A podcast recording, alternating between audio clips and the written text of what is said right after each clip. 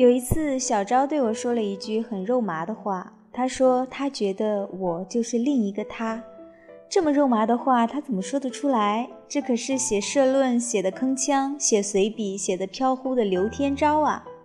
有一件事，我不知道是好事还是坏事，就是很多我觉得知己的人了解的足够多，就会发现我们其实在有些地方很不一样。比如，我觉得跟 A 挺知己的，但我们为民族问题吵得不可开交；我觉得我跟 B 挺知己的，结果我们为一人一票制辩论过两个小时；我觉得我跟 C 挺知己的，结果我们在全民医疗制度问题上发生严重的分歧；跟文米就更不用说了，我们分别对以下问题发生过斗殴：美国会不会打伊朗？石油为什么涨价？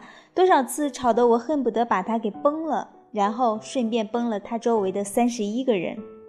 到目前为止，我还没有在重大问题上跟小昭产生过歧见，这是多么令人欣慰的事情啊！虽然他爱看韩剧，我不爱看，但我觉得也没什么，因为我偷偷觉得他其实也不是真的爱看，就是喜欢看韩剧的智力休息的状态而已。他太累了，做另一个我多累呀！如果可能，我真想把他体内的那个我给拽出来，让小昭从此成为李红、王丽或者张冬梅。我跟小昭聊天，那才叫累呢，在一个自我分析的漩涡中不停地往下坠。见过晕车、晕船的，见过晕对话的吗？那就是我和我亲爱的小昭在一起。但那是不是因为仅仅因为我们还不够了解呢？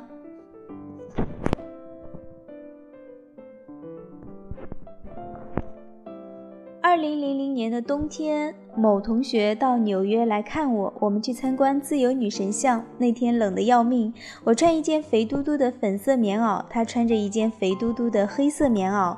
我们排漫长的队，冻得直抽抽。可是不知道谁发起的话题，我们突然为邓小平吵了起来，越吵越大声，越吵越愤怒，吵得都忘了冷，忘了我们两个半年都没见了。多么认真的俩小孩啊！后来他跟我说，那天他特别的伤心，他远隔万里来看我，而我对他这样无情。他说他当时恨不得一转身就走了，而我也特别的委屈，因为我发现我们不是知己。那么冷的天，那么长的队，站在自由女神像下，他那么远的跑来，二十四岁的粉棉袄和二十五岁的黑棉袄，而我们不是知己。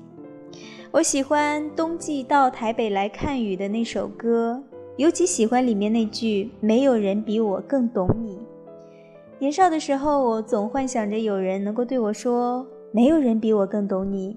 我想象我们生活在文革，整个世界来揪斗我们，我们彼此看上一眼，然后对着黑压压的、血淋淋的整个世界说：“我呸！”他们在乎礼物，在乎电话，在乎每一个纪念日。这些我都不在乎，我的要求多么卑微啊！我的要求多么贪婪呐！我要的是一个知己。